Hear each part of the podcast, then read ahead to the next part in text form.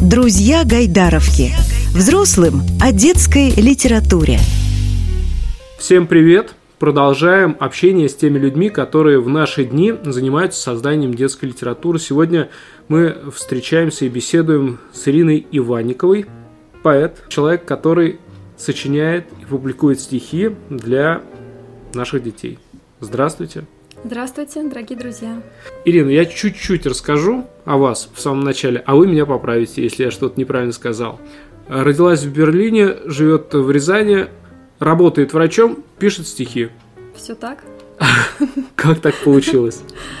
Ну, так получилось, что я родилась э, в семье военных врачей. Соответственно, когда э, папу перевели по службе в Германию, э, я там родилась. И первые пять лет жизни прожила в Берлине, потом в Ютербоге.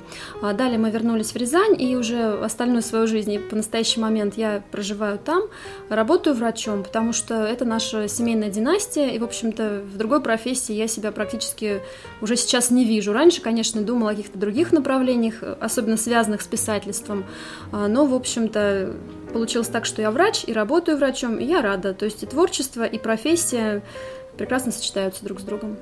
Ну вот у меня был такой вопрос, это же именно семейная такая династия, то есть не только мама и папа, да, как-то отношения имеют к профессии, но там и предыдущее бабушка, поколение даже бабушка, тоже. Да, да, да, да. поэтому правда династия. И вы при этом работаете врачом, можно, кстати, если будет желание и возможность, рассказать о том, каким врачом вы работаете. И вот э, здесь э, можно какие-то приоритеты расставлять? Врач или поэт? Поэт или врач? Кто вначале идет? Э, какие регалии правильно перечислять по очереди? Или, или нет таких приоритетов? Я думаю, тут такой совершенно дружеский параллелизм, то есть вот одно другому не мешает и даже дружит одно с другим, потому что в рабочее время я врач, а в остальное время я, в общем-то, поэт, но если нужно, я могу снова стать врачом, то есть вот это никак не пересекается, и это, наоборот, даже дополняет друг друга, я считаю. Ну, вы рассказывали такую шутку, что некоторые из э, ваших знакомых или э, людей, которые приходят на встречу с вами, говорят, ну, вы наверняка педиатр. Да, это очень, очень забавно, потому что люди почему-то совершенно не сомневаются в этом, поскольку я пишу для детей. Все говорят, а, ну ты врач, ну понятно, даже вопросов не возникает, что ты, наверное, педиатр. Я говорю, да нет, вообще-то я врач по МСЭ. И тут начинается такая э, реакция бурная, как ты можешь, ну это же совершенно с детской литературой несопоставимо, где ты, а где судебно-медицинская экспертиза. И тут меня, уже у меня возникает пауза, потому что я говорю, что, какая судебно-медицинская экспертиза? Я же врач по медико-социальной экспертизе, которая работает по вопросам установления инвалидности. То есть вот приходится людям пояснять немножко вот эти сложные аббревиатуры, которые неверную трактовку могут давать. Ну, если я правильно понимаю, к выбору профессии вас подвели, ну, и жизненные обстоятельства, и э, семья тоже как-то вас сподвигла к этому. А к поэзии, к стихам, как вы пришли? Что случилось с вами такое, что, ну, понятно, наверное, каждый там когда-то где-то что-то там пробовал, какие-то наброски делал и так далее, но так, чтобы это развивать себе, пестовать и потом в итоге сделать частью своей жизни, не только профессии, да, но и жизни все-таки, это не у каждого выходит, не каждому это нужно. Как с вами так произошло? Я считаю, что это заслуга моих родителей и бабушек, и дедушек, то есть старшего поколения, потому что я вообще росла на книгах, я очень книжный ребенок была, читающий. Изначально мне мама много читала, то есть это и сказки Пушкина, и э, Толстой, и э, вообще я считаю, что выросла на стихах э, Юрия Кушака. Э, у бабушки полное собрание сочинений Пушкина, причем это старинное какое-то издание было, которым она очень дорожила, то есть она много наизусть знала стихов, которые цитировала, любила очень Тютчева, э, Полонского, то есть вот э, ряд э, вот этих известных классических поэтов, без которых вот просто тоже я себя не мыслю. То есть вот на такой благодатной почве, наверное, было мое становление как поэта. Потом дедушки были очень творческие. Один писал стихи, другой частушки. Где-то что-то это публиковалось даже в газетах местных, поэтому у меня выбора не было. Выхода даже не было. Я тоже пошла по творческой стезе. Когда дед пишет частушки, а другой дед пишет стихи, ну... Я им помогала, то есть, допустим, строчка не шла, говорит, ну давай там это, внучка, давай подключайся. И я какие-то свои варианты предлагала, она говорит, о, надо же, а я до такой мысли не дошел. Очень, очень интересно было тоже, это отдельная такая тема, очень теплое воспоминание о детстве. А сейчас, ну уж если на то пошло, сейчас вы подобные практики используете в своем творчестве? Привлекаете кого-нибудь из младшего поколения? Из младшего у меня вот есть сын, который тоже вот э, такой словотворец. порой неожиданно. То есть вот какие-то слова э, дают начало целому стихотворению. Допустим, он что-то увидел, там мне пересказал, ну, когда особенно еще более э, маленький был, и вот я понимаю, что ради этого слова я готова написать стихотворение. То есть мне хочется его закрепить и как-то вот оставить. Вот. И как-то развивается фантазия в этом направлении. И получается, что очень часто из одного слова рождается целое стихотворение. Вот, допустим, тополиный пухопат, вот для примера скажу. То есть там пухопат, и вот ради этого явления слова все так завертелось и завьюжилось, получилось стихотворение. Или там космическая стиральная машина, когда была ситуация, что машина полетела, я говорю, ой, надо же, машина полетела, а ребенок спрашивает, куда? То есть мне нужно было ему объяснить. Поэтому вот так. Да, ну вот я, кстати, как раз хотел спросить, как же появляются темы для стихотворений, и вот, видимо, это один из вариантов. Да. Это один из вариантов, когда э, юный словотворец, ваша формулировка, э, предлагает э, какие-то, подкидывает идеи. Э, какие еще могут быть варианты э, появления новых стихов? Ну, вот в вашем случае. Варианты – это еще чтение книг, это чтение хорошей поэзии. Меня очень вдохновляют стихи Михаила Яснова, Марина Бородицкая. То есть ты читаешь, и ты понимаешь, что в тебе это отзывается и перекликается с твоим мироощущением, и ты можешь сказать э, об этом, может быть, что-то свое. То есть вот одна мысль э, наталкивает на другую, и вот тоже так вот может завертеться вот это творчество. Ну, это сразу же какой-то появляется понимание цельного произведения, или это опять же по каким-то словам выстраивается цепочка и так далее, и так далее, Скорее это всего, образ, да, метафора. выстраивается цепочка, это может быть просто период накопления, когда ты вот читаешь, читаешь, читаешь, тебе нравится вот это, нравится, как-то вот тоже там щелкать, что думаешь, ох, вот это вот сюда бы еще вернуться, вот это еще додумать, докрутить еще вот по-своему, как-то вот я могу об этом сказать. И э, не обязательно, что сразу появляется стихотворение, хотя вот мои стихи, которые вот э, нравятся слушателям, которые вот сейчас мои такие уже как программные, скажем так, вот Тополина Пухопат, Космическая стиральная машина, они были стихами экспромтами, то есть я так замечаю, что э, часто удачные стихи, они достаточно быстро пишутся. Но бывает, что и пишется, допустим, что-то долго, там отлеживается, даже там месяцами, годами, но тоже потом вроде бы читаешь, и вроде как даже нравится, тоже неплохой может получиться. Поэтому всегда по-разному. А это как-то связано с э, вдохновением. Я почему спрашиваю, может быть, это нелепый вопрос, да? Для поэта, может быть, это нелепый вопрос, а для человека со стороны, ну, ведь у поэта должно быть вдохновение. Вот вдохновение, это что такое? Вот э, с вами как это происходит? Это вот постоянный процесс, вы постоянно в нем, ну, просто вот вы сейчас описываете, очень похоже как-то на некий... Э, стандарт, вот подход. Вот я э, где-то зацепилась за слово, где-то увидела мысль, начинаю в себе ее развивать. То есть получается так, что вы либо в этом вдохновении постоянно находитесь, это такой перманентный непрерывный процесс, либо э, вдохновение вообще ни при чем.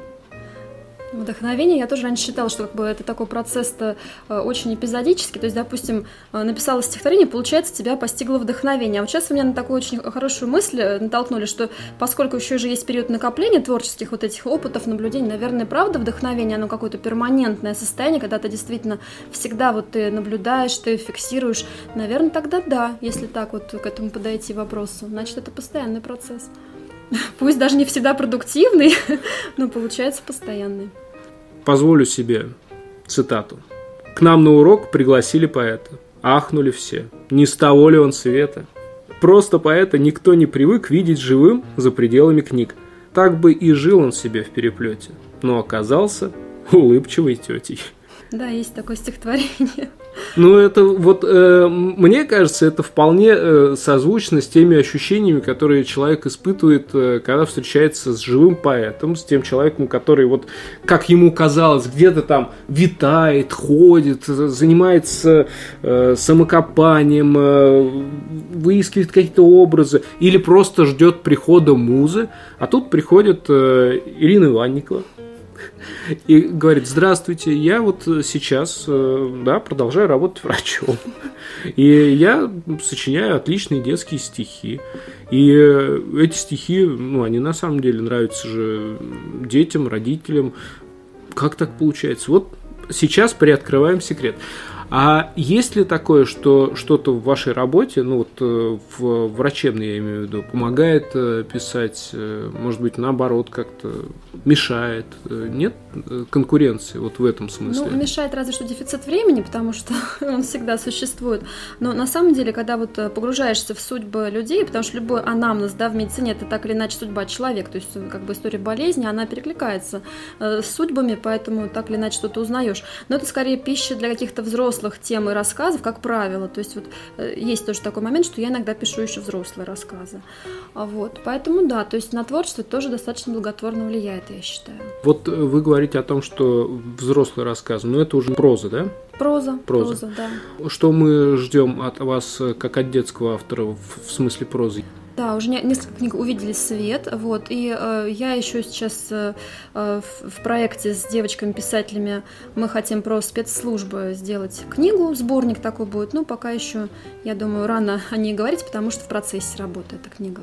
То есть я, я отвечаю за, эм, в общем, скорую помощь, например, а другие девушки, с кем мы в тандеме работаем, они уже за другие специальные службы, вроде пожарной, э, полиции, вот, то есть вот что-то такое должно получиться, я думаю. Вот эти вот э, истории в прозе, они, ну, понятно, что тоже как-то там к ним надо подходить, э, как-то собираться, что-то сложнее дается, что-то проще вам, или Я думаю, что проза дается работа? сложнее, потому что она требует какой-то большей регулярности, части нужно там, как правило, если ты пишешь для конкурса, вообще я люблю порой для конкурсов писать, нужно в дедлайн уложиться, то есть ты себя ставишь в рамки.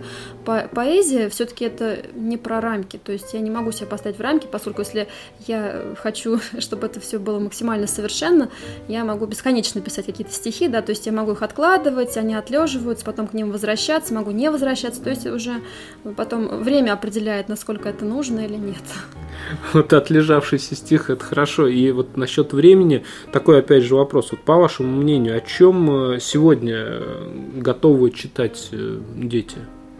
Стихи, я имею в виду. Ну, это совершенно неожиданные такие бывают темы. Вот даже, казалось бы, идем в театр, такая достаточно узкая тема, да, и порой не знаешь, как отзовется. То есть мне отзывается очень, когда ты рассказываешь через э, призму своего восприятия, то всегда это близко и всегда тебе лично интересно. Но я прихожу в школу, читаю детям эти стихи, и они отзываются. То есть действительно вот интерес какой-то есть, и даже, ну, мало того, что кто-то уже занимается в драм-кружках, им это само собой интересно, но я заинтересовываю тех, кто, казалось бы, далек от этой темы. И это я тоже считаю очень приятно для поэта, для автора, потому что раскрываешь и расширяешь горизонты юным читателям, то есть они о чем-то узнают и думают, о, надо же, а можно ведь и такое там увидеть, надо же, я пойду в театр. Если вот такая мысль возникает, значит, я не зря написала эту книжку. Но ведь нет же изначально, я так понимаю, такой задачи. Вот сейчас мы по щелчку прям сделаем э, вот этого парня или там вот эту девчонку э, любителем поэзии, книголюбом.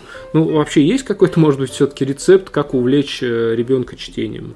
Рецепт только такой найти общий язык. Потому что если есть обратная связь, если ты заинтересовываешь э, человека, юного читателя, то тогда и можно на что-то рассчитывать. Цели такой не ставлю, что вот именно вот какой-то темой заинтересовать, но вообще хотелось бы, чтобы они читали в том числе и стихи а не только там, допустим, фэнтези, прозу какую-то своих любимых авторов, но чтобы стихи тоже были в их жизни. Обязательно, конечно. Ну, стихи для этого должны быть э, хорошими. Я читал ваши стихи. Я Спасибо. хочу вас спросить, как, э, ну, есть какой-то рецепт, как написать хорошее стихотворение?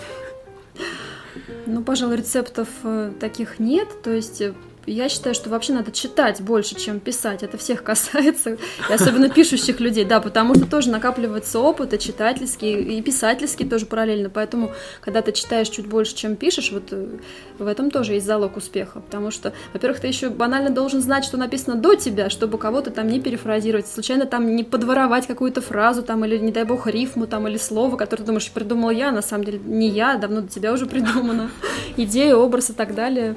Поэтому читать надо много. Э, хорошо, если так, тогда обязательно от вас должен быть какой-то список рекомендаций. Просто мы вот э, в этом подкасте, друзья Гайдаровки, беседуем с теми людьми, которые занимаются детской литературой прямо здесь и сейчас. И скорее этот разговор ориентирован на взрослую аудиторию. И наши слушатели нередко берут отсюда какие-то себе вещи на заметку. Угу. Поэтому, пожалуйста, от вас список а, рекомендаций. Да, Кого? детские поэты назову самых любимых. Это Марина Бородицкая, Михаил Яснов, Марк Вейцман, Вадим Левин, а, Юлия Симбирская, Юрий Кушак, Валентин Берестов. Это вот то, что нужно читать, я считаю, обязательно. Вот прям внимание обращать на этих поэтов, и если сборничек увидели, то безо всяких надо брать. Мне кажется, можно назвать вас успешным автором, Спасибо. вас издают. Я вот об этом. А сейчас вообще вот сложно э, попасть в мир литературы? Ну, как вот по вашему мнению? Если думаю, ты начитался уже и пишешь. Да, попасть несложно, может быть, удержаться сложно. Есть продуктивные авторы, есть не очень. То есть э, вопрос успеха, он для всех разный. Кому-то вот э, везет э, писать много и хорошо, кому-то наоборот там мало, но может быть хорошо, а кто-то э, пишет много, но плохо. Поэтому тут все зависит именно от личности автора, что за автор перед вами. То есть вот от издательства тоже многое зависит. Есть издательства очень интересные, есть такие вот, может быть, немножко ширпотребные. Вот, то есть у всех свой читатель. Но я считаю, читателям нужно быть очень избирательным и все-таки для себя определяться с лучшей литературой, чтобы не тратить время на какую-то, может быть, макулатуру. То есть, что не, не, не очень достойно нашего внимания. Я так считаю.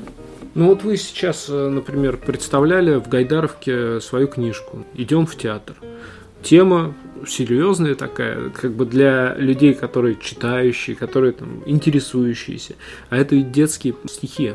И сейчас ребенка представить, что ну, ребенок какой-то там, не подросток еще даже, а помладше. И вот он с интересом идет в театр. Вы видите таких э, ребят? Много их? Вот даже на презентации моей книги такие истории были, потому что вот я приглашаю, допустим, своих э, друзей с детьми. И вот мне отвечает моя подруга, очень хорошая подруга детства, еще со школьной скамьи. Она говорит, о, как здорово, что там еще можно на спектакль сходить. Говорю, мы очень давно не были в театре кукол, и вот у меня даже ребенок, даже, наверное, не помнит, что такое театр кукол. То есть, получается, так вот подспудно э, такое привлечение случилось. То есть, и, и девочка была в восторге. Небольшой ребенок такой, 8 лет, причем она еще свою подружку привела со своей мамой. То есть, там получилось так, что действительно смогли заинтересовать, и не только книга. То есть, они изначально пришли на презентацию, но они еще сходили на спектакль. И вот в этом тоже, я считаю, очень хорошая задача. То есть она уже практически была выполнена. Начали послушали про книгу, послушали стихи, и потом для закрепления сходили на спектакль. Отличный спектакль «Слон» по рассказу Куприна в театре кукол московском на Бауманке. Ну, я, кстати, вот обратил внимание, э, что ваши стихи не только заставляют задуматься об игре слов, в том числе о красоте языка, там, о каких-то образах э, сразу же в голове начинается игра. Есть еще ну, какая-то, что ли, мотивирующая составляющая в ваших стихах. Я не знаю, как это объяснить. Я просто вот, э, когда шел к вам на интервью, посмотрел еще раз, и вот это вот «Позвоните бабушке» стихотворение. Вы помните его? Да, конечно. Можете прочитать? У бабушки снова молчит телефон. Недавно уехали внуки. На даче закончился летний сезон, и осень бредет по округе. И яблоки падают где-то в саду, и ветер играет калиткой. Порой паутина мелькнет на лету серебряной тоненькой ниткой. А бабушке только б дождаться звонка. Ей так одиноко на свете. Звоните скорее, звоните, пока вам бабушка может ответить. Спасибо. Ну вот э, не могу я сказать, что это абсолютно детское стихотворение. Отличное. Спасибо вам большое. И напоследок Спасибо. я хочу спросить вас э, про ваше представление, ваше видение. Ну, хочется чего-то еще хорошего и светлого, потому что так как вы рассказываете о встречах с э, вашими читателями, так как вы описываете современную молодежь, не, не глядя телевизор, а вот из личного общения, есть надежда, что сейчас мы услышим что-то хорошее. Какое будущее детской литературы вы видите? Я считаю, что будущее есть, и оно сейчас в процессе созидания, потому что детская литература очень активно развивается. И я верю в будущее бумажной книги, хотя сейчас споры идут, да, что электронная там победит и так далее.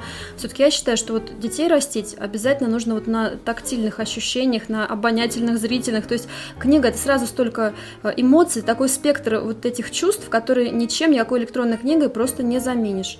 Поэтому я считаю, что будущее у детской книги есть, и аудитория тоже есть, но взрослым взрослым нужно, конечно, поработать над этим. Поэтому вот я считаю, что в этом польза встреч с авторами, с поэтами, э, заинтересовать детей, рассказать о том, что стихи это тоже интересно, не менее интересно, чем какие-то э, другие там, да, сейчас развлекаловки в гаджетах. Вот, поэтому я считаю, что будущее есть определенно. Спасибо. Взрослым на заметку. Поработайте над этим. Мы в Гайдаровке всегда рады помочь. Приходите в Гайдаровку, приходите просто так, за книжками приходите. Приходите на встречи с писателями, тоже к нам в Гайдаровку. А сегодня мы с Ириной Иванниковой прощаемся. Спасибо вам большое. Спасибо за приглашение. Очень рада была побывать в Гайдаровке. Всего доброго. Спасибо. До свидания. Друзья Гайдаровки.